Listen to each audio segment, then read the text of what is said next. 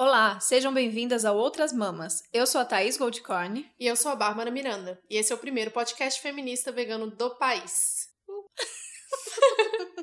que desânimo. Uhul!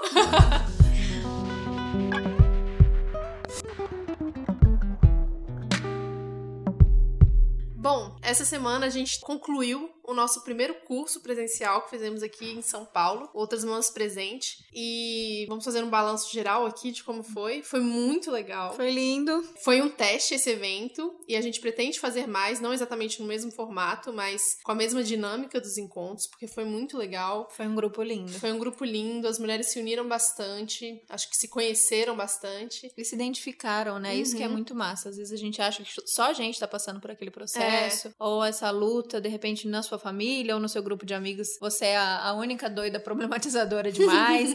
e ali as mulheres se reconheceram, foi, foi é. incrível, foi lindo pra gente, pra elas, pra todo mundo. E as convidadas também foram demais, se empenharam super, Sim. participaram super de tudo. Então agradecer aí, agradecer Bia Moraes, Marina Colerato, é, Nili, Nili Ferrari. Ferrari e Mari Borges, maravilhosas. Sim, teremos mais, a gente já tem mais dois organizando aí, três na verdade em, em vista de organização, mas ainda nada confirmado. E a gente tá querendo viajar. A gente já tem duas datas, na verdade, para Curitiba e Belo Horizonte. Curitiba no final do, de março e Belo Horizonte no final de abril. Então, se você é de uma dessas cidades e quiser que outras mamas fale por aí, chama a gente, manda e-mail, inbox no Instagram, o que quiser, pra gente conseguir viabilizar isso. É, se você conhece um lugar que tem tudo a ver pra gente fazer uma roda de conversa, a gente quer fazer um esquema mesmo, é, workshop, conversa, a gente pode fazer é, num parque e tal, mas a gente quer fazer um esquema fechado mesmo, pra, lógico, tranquilo para todo todo mundo, mas para ajudar a gente a viabilizar essa viagem. Então, para ajudar com os custos e com as passagens. A gente já tem onde ficar, então uhum. isso é de boa, mas precisa rolar uma organização aí conjunta pra gente fazer isso acontecer. Sim. Outras cidades que estão em vista, que também a gente já tem lugar para ficar, Brasília, obviamente, porque é a minha cidade, Recife e Rio de Janeiro já estão aí a galera se movimentando, mas ainda nada confirmado. Então, se você não é de nenhuma dessas cidades também e quiser que outras mamas vá para sua cidade, é só mandar mensagem pra gente. Sim. Tá, outra coisa importante para manter o nosso trabalho ativo e acontecendo, para a gente continuar se dedicando a aumentar os nossos estudos e nossos equipamentos e esses eventos e tudo mais que a gente faz por aqui. A gente tem o nosso financiamento recorrente, que tá legal, tá rolando super bem. Então, se você tem essa possibilidade de ajudar mensalmente com uma graninha, que pode ser 5 reais, pode ser um 8, real. pode ser um real, pode ser 10, entra lá, apoia-se, apoia.se apoia barra outras mamas podcast. Ou só outras mamas? Outras mamas podcast. Tá, você vai digitar outras mamas você vai achar a gente lá. E aí a gente reformulou as recompensas, na verdade, essa grana é pra gente fazer isso que a gente já faz acontecer. O conteúdo do podcast ele vai continuar aberto e livre, gratuito. Mas para quem ajudar a gente lá, vai ter recompensas. Então a gente vai mandar um conteúdo mensal no e-mail de vocês, exclusivo, comentado. A gente tá preparando uma coisa bem legal. Acho que vai ser massa de receber traduções, textos, coisas nossas. Além disso, a gente vai fazer sorteio. Não definimos ainda a quantidade, né? A frequência que Sim. vai ser sorteios, mas de livros e materiais que a gente tem ou que a gente recebe de cunho feminista, vegano, né? Tudo, que, tudo isso que a gente fala aqui no podcast, além de mimos, que a gente já definiu alguns, mas hum, não revelaremos até o momento do sorteio. Uhum, tá muito legal. Acho que vocês vão gostar. Então considere apoiar esse projeto. A gente conta com vocês. Vamos começar o episódio. Bora. O episódio de hoje é sobre um tema que já pediram pra gente. A gente sempre pensou em fazer e nunca fez, né? Chegou. E agora acho que chegou a hora. Com, junto com uma notícia Sim, tensa. Com notícia tensa. Não vai ser um assunto fácil, então já vamos preparar aqui todo mundo. Mas é um assunto que dá pra gente transformar. Eu acho que as pessoas estão começando a abrir os olhos e a se ligar nisso. Então a gente vai falar hoje de pets, de indústria, de comercialização de animais.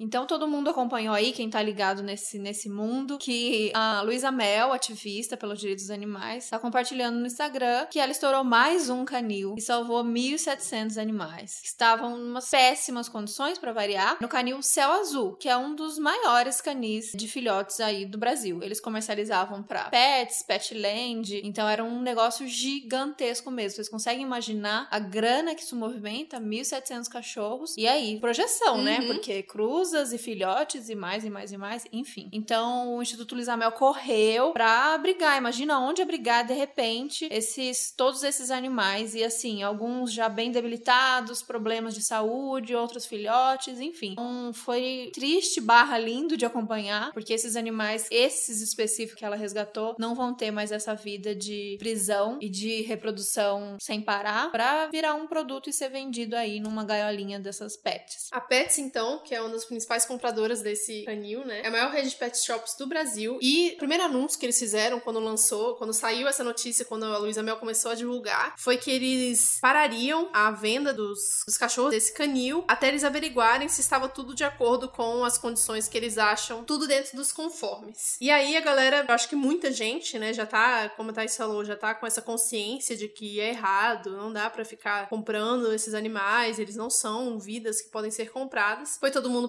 pressionar a Pets lá nos comentários, principalmente no Instagram, e deu certo, na verdade. Assim, minimamente deu certo, né? Sim. O presidente da empresa, Sérgio Zimmermann, gravou um vídeo e ele falou que as 82 lojas do grupo Pets, espalhadas pelo país, não vão mais comercializar cães e gatos. Bom, parabéns para eles, Vitória. mas ainda não é o que a gente quer, porque eles ainda vão comercializar outros animais, não é isso? Sim, a Pets, não sei quem já entrou lá, eu já eu comprava, sempre comprava coisas lá, então vamos lá, comprar ração e caminha, e, enfim. O macaquinho. Quem que não tutela um cachorro que nunca comprou aquele macaquinho de pelúcia pro cachorro destruir em dois dias? E aí é triste ver que rola uma venda louca de vários animais, outros que não só o cachorro e gato. Então tem é, chinchila, coelho, hamster, é, além de pássaros e animais silvestres, tipo. Meu, tem de tudo. Tudo quanto é animal sendo comercializado. Então, acho que pelo que eu entendi, eles vão parar de vender cachorro e gato. Mas o resto continua bombando, né? Uhum. Afinal, não é vida, né, gente? Papagaio, pássaro, o que que é? Mais um objetinho ali. Como se esses animais também não sofressem nessa indústria, também não fossem vítimas dessa indústria. Então, sim, vamos comemorar. Parabéns, pets, que todas sigam isso. Cobase, Petland, sigam essa onda aí, né? Mas que não dá pra parar aí. A gente tem que continuar lutando e contestando. É, a estimativa é que só no Brasil tem mais de 30 milhões de animais em situação de abandono, né? Entre 10 milhões de gatos e 20 milhões de cães. E que você tem essa quantidade de animais abandonados absurda e ainda assim as pessoas compram animais. Nas cidades grandes do Brasil, para cada 5 habitantes há um cachorro, ou seja, é muito cachorro, né? E desses todos, 10% são abandonados. É, tem muita gente que pensa que o conceito de ter animais, né? Pensando que a gente vai trazer, obviamente, esse podcast é um podcast vegano, a gente vai trazer a Uhum. visão do veganismo sobre isso. Então, a questão do, né, a, a campanha que muita gente faz, não compre, adote, não é só pelo fato de ter muito animal na rua e de que você pode adotar porque tem animal lá precisando do que você vai comprar e gerar essa demanda e tal. O primeiro princípio é de que um dos o, principal direito dos animais é o direito de ser livre, né? De não ser propriedade de ninguém. E a gente, quando começou nessa coisa louca da domesticação, a gente começou a transformar esses animais em coisas, em mercadoria, e aí explodiu toda a grande merda. Então, hoje em dia, 2019, não há justificativa nenhuma pra você comprar um animal. E sim, a gente deve adotar animais, mas não pra ser a nossa companhia, Uhum. porque meu filho gosta, porque é bonitinho, mas porque a gente causou toda essa situação. Esses animais não vivem mais na rua de um jeito seguro. Então, se a gente causou toda essa eh, desarmonia, a gente é responsável por cuidar, por proteger e por tutelar esses animais. É, se a gente estudar a fundo, né, como que aconteceu essa domesticação, a gente vai lá, não sei nem pra que idade que vai, da época do ser humano, mas é uma coisa muito antiga, né? A gente já falou isso em episódios anteriores de como o ser humano chegou uma hora que ele percebeu que ele poderia domesticar os animais, e isso foi muito proveitoso e foi o que deu início às cidades, por exemplo, né? Quando as- os, a gente deixou de ser nômade e começou a parar perto de alguns locais estratégicos que a gente pudesse plantar e criar animais pra se alimentar e pra sobreviver. E muitos dos animais de companhia vieram disso, né? É, as teorias são muitas, tem muitos estudos, é, a gente pode dividir algum com vocês, de como surgiu a domesticação desses animais específicos, cães e gatos, como surgiu essa amizade louca, né? A gente fala tanto, ah, é cachorro melhor amigo do homem, e essa relação, tem gente que defende que essa relação aconteceria de qualquer jeito, Uhum. porque o cachorro, ele quer ter essa relação de dependência. Eu, como vegana, vou questionar isso, mas eu, aqui vamos usar aquele termo que, que a gente detesta, eu sou mãe de pet, brincadeira, eu tutelo a Mora, e eu sei da conexão que a gente tem, como é forte, como é louco isso, essa paixão, esse amor louco que a gente fica com esses bichos. Mas, de qualquer maneira, eu sei que foi a gente que criou isso. Então, tem essa teoria de que quando a gente começou a viver em propriedade privada, junto com isso a gente começou a ter esses animais, que são os animais, né, para consumo. Eu botei aspas com os dedos aqui, mas vocês não estão vendo porque isso é um podcast. E aí a gente teve, começou a ter esses animais de companhia. Então, os cachorros ali para ser o cachorro pra tocar o gado, por exemplo, para ajudar nessas funções, ou quando o homem saía e aí tinha é, os lobos, algum filhote de lobo acabou se perdendo e aí aquela uhum. coisa aí te malia e o homem ficou naquela relação, ou quando a gente começou a ter essa abundância de comida, os animais espertos do jeito que são se aproximaram para ter essa, essa relação de eu troco carinho e você, né, por comida. Enfim, são muitas as teorias. Independente do que tenha acontecido, uma coisa é fato, a gente criou um mega de um problema. Uhum. E a, a gente... gente deturpou de uma forma incrível. Tipo Exato. Tipo assim, a gente conseguiu. Como tudo, como tudo né? A gente conseguiu transformar essa relação natural e essa vida que cada um tinha a sua, a sua independência, a sua ancestralidade em produto e antes de produto, né? Em uma vida que é minha. Então eu tiro toda aquela vivência daquele animal. Não importa o que ele gosta, como ele gosta, como é que é. Ele vai ser meu, minha companhia. Eu preciso de carinho, eu preciso que ele fique aqui. Uhum. Então a gente pode ver que as justificativas para se ter um cachorro, para se comprar, é legal que isso tá mudando da galera consciente do adotar, mas mesmo assim o discurso ainda é muito pra gente, né? Sim. A gente não tipo, compra e não adota preciso, um é. animal é. por ele. É pela gente. Então tem que uhum. ser boni... Ah, tem que ser pequenininho porque é do meu apartamento. Ai, eu gosto de peludinho, eu gosto de tal raça. Enfim, essa, essa loucura da, da raça e da estética, né? A gente sim, aplica a nossa estética para os animais. É muito, muito mesmo. Então a gente queria propor essa reflexão do tipo, para que que a gente tutela animais? Para que que a gente tem animais? Uhum. Obviamente, eu não tô propondo ninguém aqui deixar os cachorros e os gatos aí livre, porque justamente a gente criou o problema, então a gente é que vai controlar esse sim. problema. Tem cachorro na rua morrendo, tem cachorro na rua passando fome, sendo atropelado, então sim, é nossa obrigação proteger e manter cachorros e gatos dentro de casa e seguros e alimentados e com muito carinho na barriga. É, eu acho interessante uma coisa que eu falou sobre essa questão da estética. Eu acho legal a gente reforçar isso para desconstruir essa questão da raça, né? Eu mesma, óbvio que eu já descobri isso há muito tempo atrás, mas saber que os animais eles tinham um outro formato originalmente falando, que eles eram todos parecidos com o que são os lobos hoje em dia. Uhum. E a gente foi construindo esses animais para deixar do jeito que a gente queria. É muito bizarro. Surreal. Eu, eu vivo dizendo que o ser humano brinca de Deus, porque a gente faz comida que não é comida, a gente inventa uns animais que não eram pra existir. Tem um mundo perfeito aqui, a natureza não gostei, vou reformular. vou fazer do meu jeito. É muita Sim. prepotência. É coisa de homem é, isso aí, é gente. Foi homem que fez tudo isso. e aí a gente chega nos padrões estéticos que não fazem nenhum sentido nem pros animais. Quando eu descobri que vários animais tinham problema de saúde por conta das combinações genéticas que foram Sim. feitas, eu fiquei chocada. Os animais de fuso curto, né? Exatamente. né? Pug, por exemplo, tem mega problema de respiração. Ou, por exemplo, acho que labrador, golden, sempre tu, tem muita displasia. Sim. Eu acho que pastor tem, tem um padrão de que o pastor fica mais bonito se ele tiver a pata, não sei, a pata da frente mais alta do que a de baixo, ele fica meio inclinado, com o corpo é quando loucura. ele tá parado. É surreal. A gente corta rabo de cachorro. Uhum, corta orelha. É, não, é surreal. Então, pra gente refletir, mesmo quem já tem essa consciência de tipo, não, não vou, já comprei, posso já ter comprado, aliás, sobre isso, já comprei e hoje tenho essa consciência, tem um post muito legal da nossa amiga Iona uhum. Ricobello, uhum. que ela tutela um pug, Pazu maravilhoso. Pazu, beijo! Que é doida.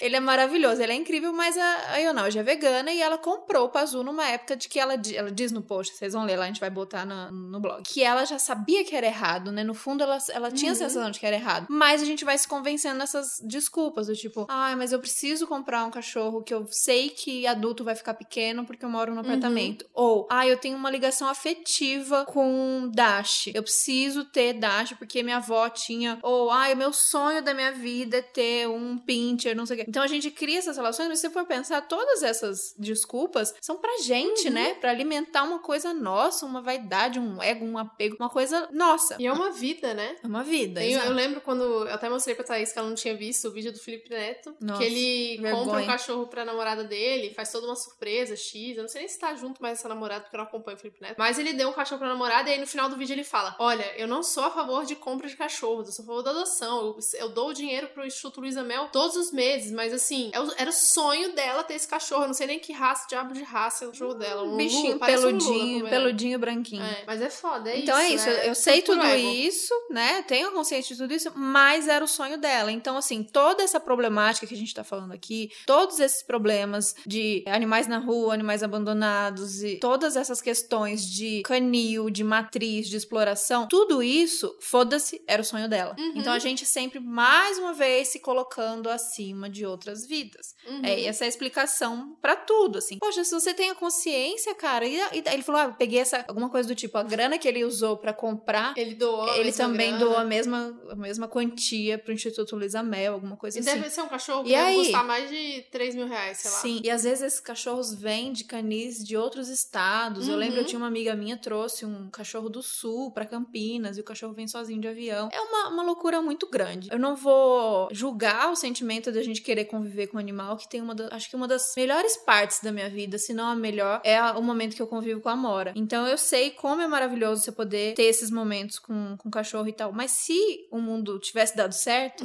a gente não ia conviver deles nesse grau de Não, intimidade, forma de dessa forma de dependência, né? dependência. A Mora é totalmente dependente de mim. E é isso. O que é a Mora, né? Qual é a relação dela com relação aos instintos dela? Uhum. Obviamente, a gente vai falar isso, não sei se agora ou mais pra frente, de, obviamente a Mora foi adotada castrada. Todos os animais para adoção em ONGs têm que ser castrados e tem que ser mesmo. Mas, obviamente, eu fico pensando que eu gostaria muito que a Mora tivesse vivido uma vida, pensando aí, mundo dos sonhos, né? Uhum. Já faz aí todo o desenho do mundo perfeito. Ela ia conviver com os dela, ela ia saber quem foi pai e mãe dela, conviver com o irmão, ela ia ter cio, ela ia cruzar quando ela bem entendesse, ela ia ter os filhotes que ela bem entendesse, ela ia viver comendo o que ela bem entendesse, rolando na bosta se ela quisesse. Então, é triste pensar que a gente tira total A natureza, a do natureza animal. do animal, né? O que que ele vira? Ele vira quase um humaninho ali Uhum. que faz uma companhia pra você e tal. Bom, obviamente eu sei que não dá pra eu permitir essa vida pra Mora e permitir. Eu tenho um, vou, citar ele, não sei se ele ouve, um amigo meu, e que ele fala que é um absurdo castrar os cachorros, castrar os Uhum. animais, porque a gente tá castrando, né? Tirando, é, violentando, tirando a natureza de um animal. O problema é mais mais do que a gente já tirou, né?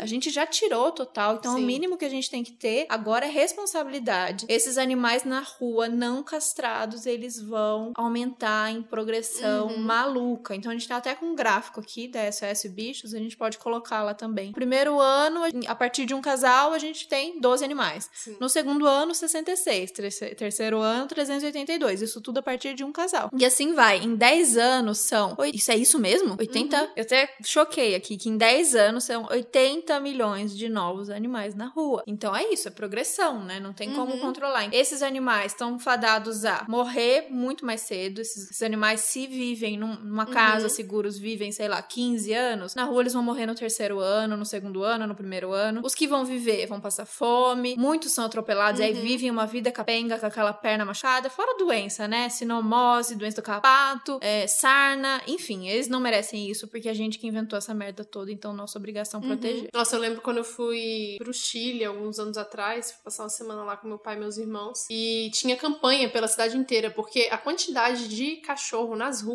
era absurda, era tipo fazendo turismo normal. E vem um, vem, um- como que chama? Uma matilha, né? Vem uma matilha de 10 cachorros. Uhum. 10 cachorros, assim, do, mais, das raças mais variadas, vira-lata, golden, tudo, tudo misturado, todo andando juntinho, assim, no meio da cidade, normal. Uhum. Eu, gente, eu fiquei chocada. Eu fiquei tipo, gente, por que, que tem tanto cachorro na rua? E é um problema sério no Chile, é um problema de saúde pública e é um problema social que as pessoas abandonam os cachorros lá porque elas não dão conta de cuidar. Uhum. E aqui no Brasil também é muito, eu acho que é muito frequente, mas a gente tem, as cidades são tão grandes, cidades tão grandes que a gente nem vê esses animais Sim. direito. É, tem lugares que tem mais e menos, mas enfim, tem muito animal na rua, tem muito gato na rua. E tem essa coisa também do, do abandono, né? Uhum. Às vezes você vai lá e compra nessas feiras, tem muito. Tem, a gente fala dessas grandes, né? Cobase, Pets e tal. Mas vocês sabem que tem muito comércio de animal, assim, em feiras, em porta-mala de carro. Uhum. E aí você vai lá, no momento de empolgação, seu filho pediu, você quer, você compra um filhotinho bonitinho, pequenininho. Os bichinhos são uma tentação. E aí o bicho cresce. Uhum. E aí, sei lá, você não tava preparado, o bicho late, Destrói o bicho destrói o sofá. E aí você não quer, e aí você Uhum. coloca ele no carro e você vai até uma estrada e você larga. Isso acontece demais. Ou deixa num, num canteiro, né? O que tem de gente que deixa em canteiro em Vive São preso, Paulo. tem cachorro que vive preso em quintal, num Isso espaço acontece pequeno. muito com o coelho, né? A Cíntia lá do Santuário Terra dos Bichos, que sempre conta a história que tem vários coelhos lá no santuário dela. E os coelhos são a maioria, ou são de testes, né? Mas não é a maioria. A maioria são coelhos que foram comprados de presente pra Páscoa de criança. Isso é e aí surreal. o pessoal que não. As pessoas que não estudaram nada, né? Compram ca- diabo um casal sem estar castrado e acha que tá tudo bem. Vira 30. Vira 30, do dia pra noite tem Uhum. 30 coelhos dentro de casa. E aí não dá conta, Não dá abandona. Sabe o que eu lembrei na infância? Não sei se aqui o povo da capital tinha isso ou em outros estados, mas lá no interior tinha muito. Qualquer passeio que você fazia de escola, você Uhum. ganhava um pintinho. Ou peixinho. Ai, gente, sério. Peixe também. Mas pintinho, você tem noção que vira uma galinha? se tudo der certo. Se não morrer. Se tu- É porque não sei o que, que acontecia. E eu não consigo lembrar o que, que meus pais faziam, o que, que acontecia pros outros. Porque, sei lá, uma turma de 30, 40 Uhum. ia embora no ônibus Eu 30, nunca ganhei 40 pintinho, pintinhos. Eu ganhava. E às vezes peixinho. o mais triste é que era um pintinho rosa, que eles pintavam. Não sei qual é Eles a pira. pintavam? Pintavam. Gente, nunca vi isso. Sim, um peixinho. Todo mundo comenta aí se vocês já viveram isso no povo do interior. É um pintinho pink que eles davam de brinde nesses passeios da Eu escola. acho que eu só ganhei peixinho na feira de ciências da escola, que alguém comprou, algum pai comprou e deu, e aí você fazia não sei o que de atividade na barraquinha de alguma das crianças e você ganhava um peixe. Aí lá vai eu, meu irmão e minha, minha irmã com três peixes pra casa, minha mãe triste, desesperada. Eu já E lá em casa a gente peixe. sempre quis, e não durou uma semana. Não, eu tive por bastante Era tempo daqueles que peixe. não duravam uma Ah, semana. sim. E obviamente a gente não sabia cuidar, não sabia fazer nada. Aí depois disso, sempre teve uma insistência pra ter animal, mas meus pais nunca deixaram. Eu acho que eles nunca curtiram muito. Eles tiveram na infância deles e quando cresceram não quiseram ter. Deixar a gente ter também. Mas chegou a ter tartaruga lá em casa. E, gente, Já só de tive. pensar, eu morro de dó, só de pensar. Porque eu lembro, duas delas morreram e uma não. Uma minha mãe acabou dando pro meu primo, porque meu primo cuidava melhor das tartarugas, ele já tinha uma tartaruga em casa. Eu acho que depois, minha- lá perto de casa, em Brasília, tem um parque grande, que a Thaís conheceu também, que tem um lago cheio de tartaruga que o povo abandonou. Aff. Porque, obviamente, não é de lá. Uhum. É, e aí causa uma. Uhum. Total, uma como é que Um desequilíbrio. Um desequilíbrio total. A gente é, resumindo, a gente é muito doido. Então eu acho que aproveitar esses momentos, como acontece, a Luísa tem muita visibilidade. As pessoas, né, tem as pessoas que acham ela de doida, sentimental, histérica, a gente já falou aqui sobre isso. Mas no geral ela tem uma boa, um bom público e um bom relacionamento com pessoas famosas, influentes, enfim. Acho que a gente tem que aproveitar esses momentos de visibilidade e ter essas conversas com as Uhum. pessoas, sabe? É uma das coisas que mais me machucou nesses últimos anos foi que minha irmã comprou um cachorro recentemente. Uhum. Uma coisa é a gente comprar cachorro, né, anos atrás, ninguém muito tinha essa noção, apesar de eu sempre ter sido contra, mesmo antes de ser vegana, pra mim sempre foi inconcebível. Mas a minha irmã recentemente, coisa de, sei lá,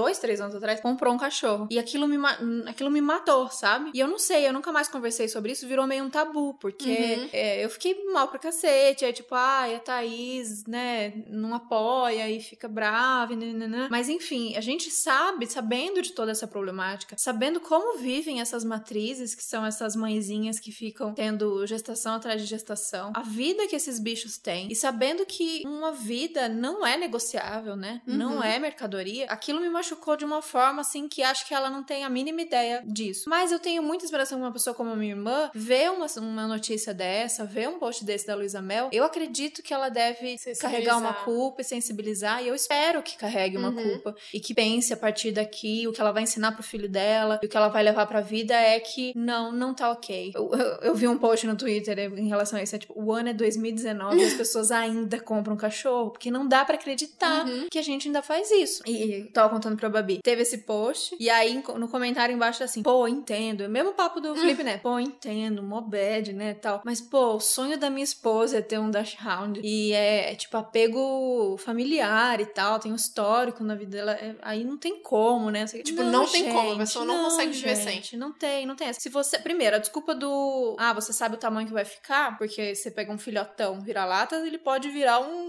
né, um um cavalo, você não sabe, realmente. Se você tem essa preocupação porque você mora num apartamento pequeno, você vai lá e você adota um bicho adulto. Uhum. A Amora, se- quem me acompanha sabe o tamanho da Amora. A Amora é uma coisica que ela deitada, ela cabe em qualquer cantinho, uma bolinha, ela é bem pequena. Ela provavelmente é uma mistura com Dash. Ah, eu vou, vou dar dica pra esse moço, que é o sonho da esposa, é ter um Dash. A Amora é super Dash, na rua as pessoas acham que ela é Dash. Ela é bem pequenininha, bem baixinha, porque eu adotei ela, ela não era exatamente adulta, mas ela não era um filhotão, ela devia ter uns oito meses, então já sabia o tamanho que ela ia Uhum. ficar. Então essa é uma dica. E a outra coisa, adotar cachorro adulto, além de ser, a gente, né, mais uma vez tentando fazer o exercício de pensar neles e não na gente, são os que mais precisam, Uhum. né? Que é isso, filhotinho, é bonitinho, as pessoas se encantam e tal e querem adotar. Adota um animal adulto, ele já vai ser de boa, não vai destruir sua casa, Já vai saber a sabe? personalidade. Não, é a melhor coisa e são os que mais precisam. Animal adulto, animal idoso, Uhum. animal deficiente. É, a Luísa sempre fala, na verdade, né? Que quando ela resgata esses animais que são de canis, de produção de animais, que são cachorros de raça, e ela vai fazer feira de adoção, e aí fica aquela feira com a fila gigantesca, horas de fila pra conseguir pegar um cachorro de raça. Na hora que vem os vira-latas, ou os cachorros mais velhos, ou deficientes, ninguém quer. Cara, isso é muito triste. Uhum. Isso é muito triste, sabe?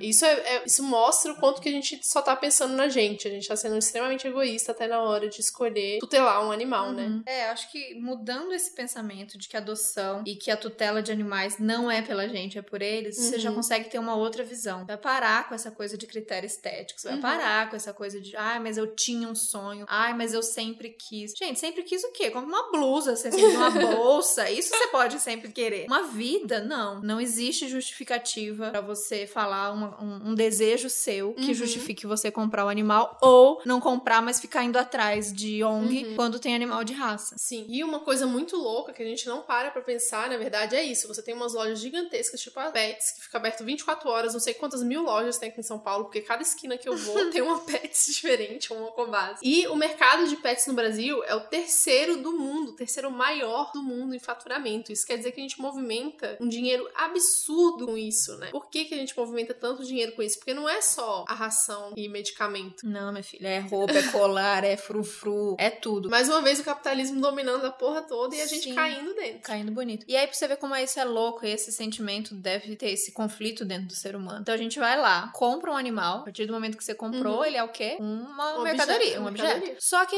é isso, a gente é, a gente tem esse afeto dentro da gente, né? Uhum. E aí você começa a conviver com aquele animal é, de, desde quando você compra, né? Antes, eu, eu, não tô dizendo que as pessoas que compram não têm afeto. Tem esse afeto, mas é, tem essa quebra do objeto e aí amor, porque é um ser vivo que vai te amar, que vai atrás de você, que vai bater nas patinhas, que vai lamber, que vai ter é, vontade própria, característica própria, personalidade. E aí a gente, maneira da gente demonstrar amor é como? Humanizando aquele uhum. bicho. Então precisa comprar tudo. Precisa de colarzinho e. Tag com nome. Tudo com nome, a caminha de um tipo, a caminha de outro. E casaco, e coisa pra patinha. Capa de chuva. Capa de chuva.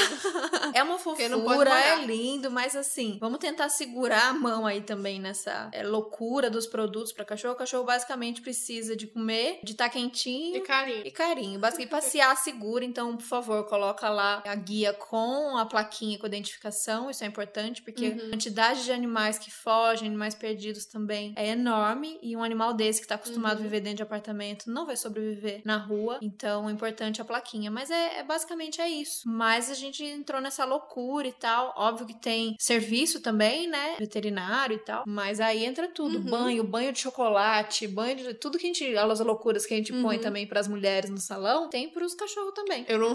Eu, eu, sempre lembro. Minha tia tem um cachorro que ela cuida melhor do que ela cuida dela e dos filhos dela. E meus primos já são todos adultos e tal. No dia que minha prima descobriu que minha tia tinha feito plano de saúde pro cachorro e eles nunca tinham tido, tinham tido plano de saúde a vida inteira sem plano de saúde, ela ficou putada. Mamãe, não é possível. Pô, mas eu acho massa plano de saúde. Não, eu acho que. É, não, bom. faz sentido, faz sentido. Faz super sentido, mas assim, não faz sentido todas as outras coisas. O bolo de ah, aniversário sim. personalidade bolo, no formato gente. cachorro. Eu já fui aqui em São Paulo, pra vocês terem noção, na minha vida de produtora, numa padaria pra cachorro. Existe Tem, isso. lá nos Freire, Existe. gente. Não, a que eu fui é lá é? na eu Vila Clementino. É? Eita. Sim, tem duas. Tem duas, tem mais de uma. Gente, eu juro, padaria pra cachorro, vai vendo. Então a gente dá uma pirada. E mesmo a gente que já tem essa consciência que a gente tutela, é importante, já que a gente tá tentando fazer o caminho inverso e deixar claro de que esses animais uhum. têm a vida própria, têm a natureza própria, tentar o máximo que a gente conseguir dentro das nossas possibilidades, deixar esse animal viver mais em contato com a natureza, ser mais livre. Então, né, essas corridas, se você tem esses lugares, esses parcões que são seguros, deixar o bicho correr mais, ter contato com a areia, ter contato com outros animais, porque a gente priva demais eles da natureza uhum. deles, né? Então, isso é um exercício importante pra gente que tutela também. A gente tá falando aqui em tutor, tutela, isso é importante, a gente fala muito da importância da mudança da linguagem quando a gente quer mudar uma uhum. situação, então a gente não é dono de animal, a gente é tutor de animal. Então, tentar mudar isso. Você ainda fala, é tudo que eu vou preencher às vezes no veterinário. Ah, nome do dono, aí eu troco para tutor, tutora. E falar para as pessoas também, uhum. ah, você é dona da mora? Não, tutora. E a gente não vai entrar nesse assunto aqui que é longo, mas se falar que é mãe, que é pai, tá liberado, pode falar também. Só não, não cai nessa, não, de querer de comparar posse. que seu. É. Não, e de querer comparar que hum. seu trampo de mãe de pet é então, tanto mesmo. quanto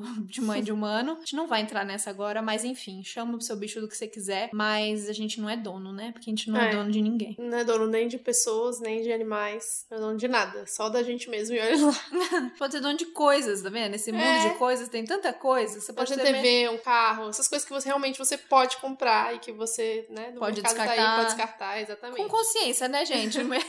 Consumo consciente e tal, mas uhum. enfim, são suas coisas. E aí a gente tá falando de cachorro, cachorro, mas gato é um número absurdo também, né? E gato eu fico mais tensa ainda, que eu acho que fica mais longe ainda da natureza animal deles, porque gato não dá para você levar pra rua pra passear. Tem umas pessoas que levam. Mas é mais é complicado. muito fofo, mas é mais complicado. Os gatos que moravam comigo no meu apartamento antigo, que eu morava com um amigo que tinha dois gatos, nunca encostaram o pé numa grama. Não, não encosta mesmo. Mas o gato doméstico, ele tem essa coisa já, né? Criou, uhum. obviamente, de sentir só seguro no ambiente dele. Então é uhum. é muito estressante para um animal desse é. sair. Então, neste caso, deixa os gatos dentro, no apartamento telado Sim, e tudo mais. Com certeza. Mas tem os gatos selvagens ainda aí pelas tem. ruas que eles vivem aí vida louca, mas é outro rolê. Não dá. E tem muita gente que fala, ah, mas eu tenho dó, então eu deixo o bicho dar uma uhum. volta. Não deixe, sabe? Principalmente em cidades como São Paulo, não tem como o uhum. bicho dar uma volta não. seguro. Seria lindo, porque eles adoram pular de telhado em telhado e tal, conviver com outros bichos, uhum. mas é nossa responsa, sabe? Mais uma vez, é. nossa responsa, a gente tem que cuidar e proteger. E tem mais uma questão com relação a gato, né, que é uma discussão bem grande no veganismo, que eu acho legal a gente trazer para cá, que é sobre a questão de que aqui no Brasil a gente tem poucas rações vegetarianas ou veganas para os animais. Tem uma, na verdade. Tem uma só, né, que é totalmente vegana, é a né? Bicho pra green. cachorro, é bicho é. green. Mas pra gato... Tem né? a bicho green. Tem a bicho green pra gato, é. mas até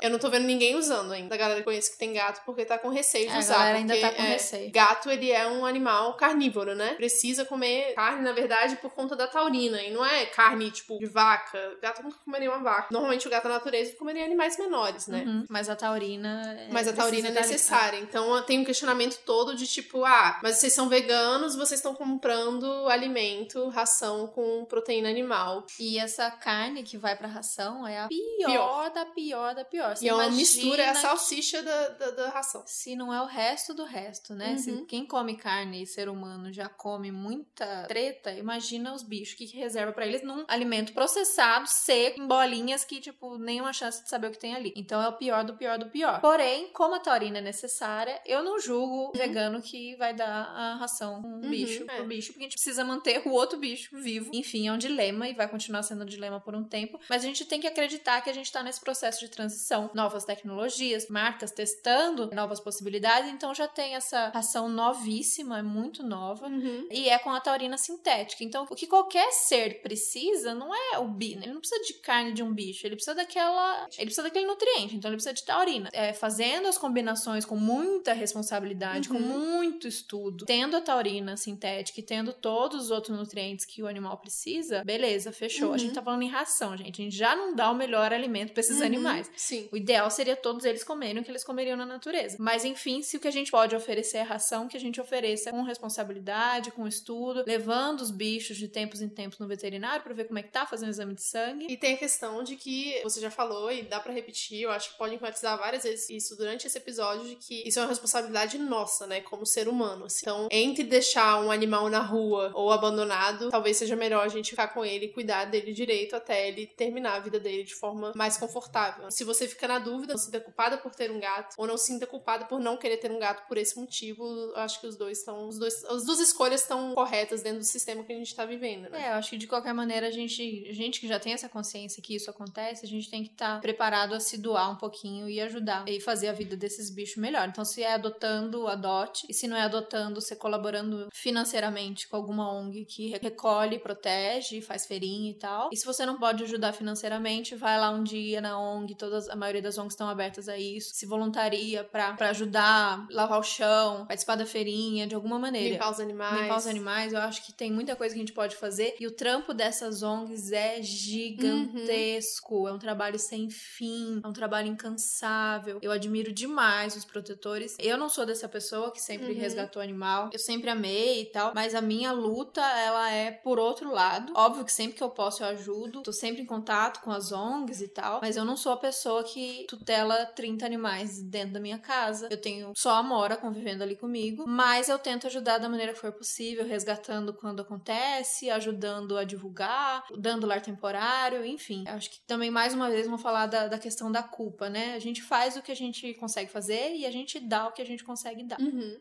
E tem outra questão aí que você já puxou o assunto que eu acho que a gente consegue aprofundar um pouco mais, que é a questão de doações para animais e pelas, pela causa animal, né? E eu acho que é talvez um puxão de orelha ou só chamar atenção, principalmente quem não é vegano tá escutando a gente, de que uma crítica que os veganos recebem muito é de que a gente se importa mais com os animais do que com os seres humanos. Direto. Direto. Isso é uma coisa frequente. E aqui... Eu vou estar no caixão e eu vou ouvir isso. ah, mas você não... Sim.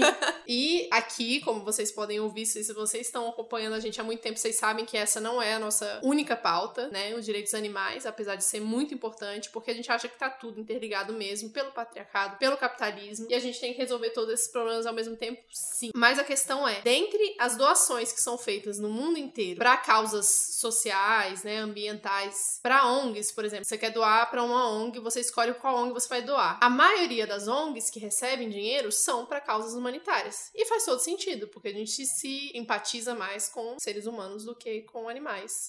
Partimos do princípio de que as pessoas vão se importar mais com não animais. É uma, não é uma maioria ok, tá? Depois é. a gente vai colocar o gráfico lá. É uma maioria assustadora. Uhum. Sabe aqueles gráficos de bolinha? É tipo assim, risquinho é a causa animal. É. Todo o resto é para humanos. Para humanos. Então, a estimativa é que mais ou menos 7%, eu encontrei duas matérias falando sobre isso. 7% das doações que são feitas mundialmente para causas sociais, ambientais, são feitas para animais. O resto todinho é para seres humanos. Ou seja, mais de 90% são doações feitas para causas humanitárias. Ótimo, as pessoas estão doando dinheiro, já é um e ótimo começo. E a gente sabe que tem muita gente ferrada e muita gente uhum. precisando. A gente tem muito que tratar em direitos uhum. humanos e sim, não estamos questionando esse, esse tipo de ajuda. Uhum. Temos que ajudar sim, porque tem muito ser humano precisando da gente. Só que dentro dessa parcela de 7% que são de doações para animais, a maior parte vai para cães e gatos. Sim. O resto todo, animal silvestre, animal de consumo, né, de produção de alimento, é 0,015%.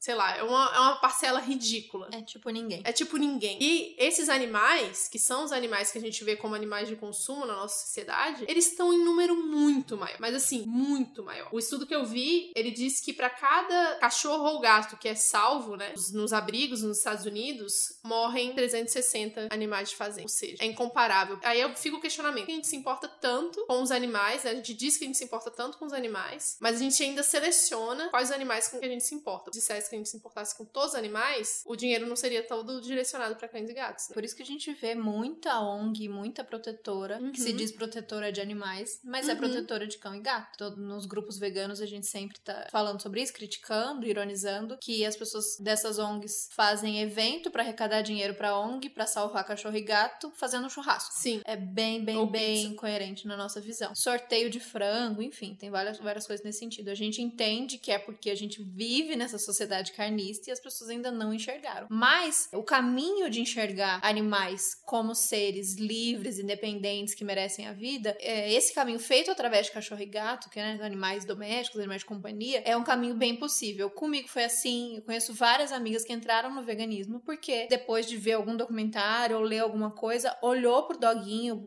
pro gato que ali convive, né, que a gente chama pelo nome, tem aquela uhum. paixão louca, viu aquele olharzinho, aqueles cíliozinhos batendo e falou: Meu Deus, a vaca faz igual, o porco faz igual. Enfim, aí vem a primeira conexão e depois a gente leva isso para todas as outras vidas, forma de vida. Então, eu entendo que tem o processo ali do, do despertar, mas fica a dica para você que já tem essa relação amorosa e de afeto com esses animais, a olhar realmente eles como uhum. vidas que merecem, sabe? E aí fica fácil você entender que a vaca também merece, uhum. que a galinha também merece, que o besouro também merece, que o peixe também merece, todo mundo, né? Deixa os bichos ser bicho, gente. Pelo amor de Deus. A gente já interfere bastante só vivendo o tanto que a gente vive, né? Construindo prédio, construindo casa, sabe? Acabando eu, com é... os espaços deles, com os habitats deles. Uma coisa que eu sempre questiono, na verdade, eu já falei isso, eu acho que lá no começo, nos primeiros episódios, o tanto que a gente ouve falar de natureza e o tanto que a gente tem que respeitar a natureza quando a gente é pequenininho, né? Na escola. E, tipo, toda vida importa. E todos os insetos são importantes, todos os animais são importantes, todas as árvores são importantes. E a gente cresce e vai esquecendo disso ao longo da vida, é né? Que a gente é ensinado de uma maneira geral, né? A gente uhum. fala assim, a fauna, é. a flora. é uma coisa geral que você uhum. respeita. De que maneira? Ah, não arrancando ali a plantinha. Coisas assim, bem gerais. E a gente esquece de olhar para o indivíduo, né? uhum. né? Para aquele único ser. Então, Sim. respeita a fauna por preservação e tal, uhum. que também é importante. Mas respeita cada um daquele, daquele ser, cada um daquele elemento que uhum. compõe tudo isso, né? Talvez se a gente mudasse essa maneira de passar para as crianças, faria mais sentido. É, eu acho curioso curioso, porque meu pai, desde pequeno, que ele fala qualquer, na verdade, qualquer inseto. Inseto é o mais fácil da gente desligar e direto matar, né? Viu? Uhum. Inseto mata. Viu? Sim, automático. É automático. Não, não sabe nem que inseto que é, já tá matando porque é inseto. E meu pai sempre falou: formiga, barata, besouro, tudo. A gente que tá no ambiente deles. A gente que ocupou o ambiente deles. Deixa ele aí que na hora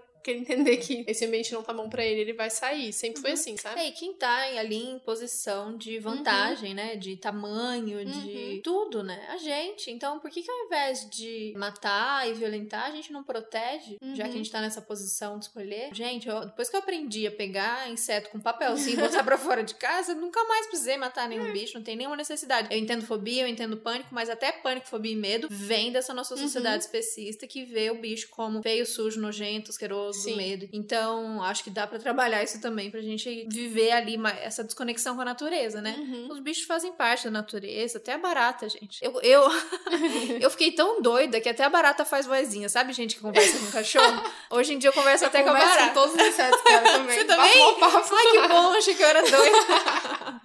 eu mato mó papo com as baratas, lagartixas. Então, tranquilo, acho que dá pra vencer esse, esse medo se você passar a olhar aquele bicho com essa admiração de tipo, caraca, olha essa vida aqui resistindo nesse mundo louco. Eu tenho muita admiração por esses bichos. Muito. Muito. Eu olho um bicho e falo, caraca. Parabéns. Parabéns, você é guerreiraça mesmo. Fico muito feliz. Então, respeitar aquela vidinha, gente. Um Uhum. cisco de vida, mas já tá ali no rolê, ou atrás de comida, ou atrás de Uhum. qualquer coisa. Eu fico fascinada. Então, pega o papelzinho, se você não quer conviver ali, e bota pra fora de casa. Pronto. Uhum. Ai, tem um passarinho que passa aqui na janela todo dia, gente. A coisa mais linda do mundo. E eu fico pensando se o morador antigo não deixava comida pra ele, sabe? Porque todo dia ele vem na mesma hora. Ai, E ele fica aqui ser. na varanda, fica ali, dá uma paradinha, fica um tempo parado, depois vai embora. Eu tô pra mandar foto pro meu primo desse passarinho pra descobrir o que é que ele come. Faz dias. e eu esqueço. E é muito louco isso, porque a gente tem esse sentimento, né? A gente Uhum. admira muito os bichos, mas a gente transformou desse, a partir dessa admiração do tipo, olha que passarinho lindo, vou pegar e botar numa Uhum. gaiola e vou botar ele aqui pra cantar pra mim Sim. e ficar admirando ele. É muito louco esse tipo de amor, sabe? É um amor Uhum. doentio que a gente tem. É, é um relacionamento abusivo. É um né? relacionamento abusivo. Em que a gente total. é, a pessoa que está abusando dos Exato. animais. É aquela frase que eu sempre falo, não é porque a gente é oprimido que a gente não pode oprimir, Uhum. né? A gente, como mulher, assim, a gente tá o tempo todo sendo o agente opressor desses animais da natureza. Então, admira esse passarinho e deixa ele voar, Uhum. gente. Igual relacion... vale pro relacionamento. deixa voar, deixa o povo ser livre. Nossa, eu amo também quando chega perto, assim, um Uhum. bicho que voa, porque eu fico admirando essa, essa liberdade, morro de inveja, queria. Todos esses episódios é mais uma daquelas situações em que a gente, a primeira reação de todas as pessoas é culpar, punir, ah, esse canil tem que fechar, tem que prender, porque a gente é assim, né? É a, Uhum. a sociedade que quer, quer punir todo mundo. E não olha pra si mesmo, não olha para suas ati- atitudes. O que, que você tá fazendo pra contribuir pra esse você- mercado, pra Exato. esse, pra esse estimular esse Exato. tipo de e mais, e o que você pode fazer pra isso Uhum. acabar? É puxar a responsabilidade pra gente. Óbvio, né, que não tô dizendo, né, passando pano pra canil nenhum. Odeio todos eles, odeio essas pessoas, ainda mais porque depois de tudo isso, ainda invadiram Uhum. o Instituto da Luísa Mel pra tentar Ah, é. pegar esses animais. Teve toda essa treta. Essa mulher não consegue imaginar o que Nossa, ela passa. Que estresse. Então, quem puder sempre ajudar, ela e obviamente outros ativistas e protetores, mas puxar essa responsa pra gente, sabe? Ao invés de cobrar. Tem que Óbvio, né? aprender, Isso é independente. fazer, é. Mas assim, pensa no que você pode fazer, puxa a responsabilidade pra gente. Conversa com os amigos, conversa com as pessoas na rua, né? A gente tem, a gente tem que conversar mais sobre Sim, essas coisas. Falar mais. E parar de relativizar, tipo, ah, esse é assim. Porque antes era assim, ah, não, esses que são de tal. Gente, são as maiores, a gente tá falando das maiores. Uhum. Então, independente, sobre tudo que a gente falou aqui, independente de ser bem tratado, o veganismo não é sobre só sobre ser contra a violência. A Uhum. gente é contra possuir, a gente é contra comercializar. Determinar o valor que cada vida tem, né? Na verdade. O outro dia eu tava andando no parque aqui perto de casa. E aí tinha um cara com uma cachorra linda, linda, linda, de uma raça que eu nunca tinha ouvido falar. Depois eu descobri que é American Bully. E que pode chegar, tipo, a 30 mil um cachorro, sabe? 40 mil um cachorro. Isso. Coisa absurda. E aí ele falando, tanto que foi toda uma, uma entrevista que a, gente, que a gente conversou com ele, quase. E ele falando que tratava muito bem os animais. E realmente ela parecia muito saudável, muito carinhosa e tal. Mas aí passa um outro cara e pergunta sobre o cachorro. Aí ele fala, não, ela tá grávida. Aí ele falou, ah, que legal, vai dar muito filhote. Aí o, o dono do- da cachorra falou, não, esse mês não deu muito, não, vai ser só dois. Tipo assim, decepcionado que a Sim. cachorra só vai ter dois filhotes. Porque é um produto, é um, é um negócio, negócio, sabe? Por mais que ele tenha amor por aquele cachorro e cuide muito bem não dela é sobre como, tratar como, bem. Não é sobre tratar bem, é sobre é uma máquina de produzir filhotes. É possuir, né? É pro- Mesmo é se possuir. você não faz sistema de reprodução, é possuir. Uhum. Possuir um bicho pra ficar ali, um peixinho, um passarinho, um cachorrinho, uma tartaruga. Enfim, a gente não tem que possuir animal nenhum. Acho que fica aí essa reflexão pra gente fazer e pra gente levar pras rodinhas. Uhum. Leva pro carnaval essa conversa. Leva pro barzinho. Leva pro barzinho, fala com a sua família. A gente tem muitos receios de achar que as pessoas não estão preparadas. Usa esse acontecimento, essa notícia triste, pra trazer esse assunto. É importante que as próximas gerações venham aí já entendendo Uhum. que vida não se compra, Sim. né? Que isso não tá em negociação. Isso. É isso? Temos um Acho que episódio. temos um episódio. Vocês têm mais alguma questão sobre pets? Manda pra gente que a gente quer saber. E manda esse episódio pra Luísa Mel, vamos fazer chegar nela. Ai, ela imagina. divulga. Luísa, te amo! Uh! A gente tá sempre falando dela aqui, ia ser muito legal. Verdade, manda lá pra ela, ajuda, ajuda nós a fazer esse podcast crescer e bombar e acontecer pra gente essa discussão chegar a mais lugares, Uhum. né? A gente sabe que o nosso público aqui é uma galera já muito ligada nas discussões, já muito consciente. Vamos fazer chegar onde tem que chegar, aquele papo de pregar pra convertido. Eu sei que é sempre muito útil, né? Sempre tem alguma coisa nova, uma abordagem Uhum. nova que a gente ouviu, mas vamos fazer chegar em quem não ouve, e em quem fala que meu sonho é ter um pug. A gente conta com vocês nessa. Muito obrigada pela parceria até aqui e até semana que vem. Bom carnaval pra todo obrigada, tchau, mundo. tchau. Usem camisinha.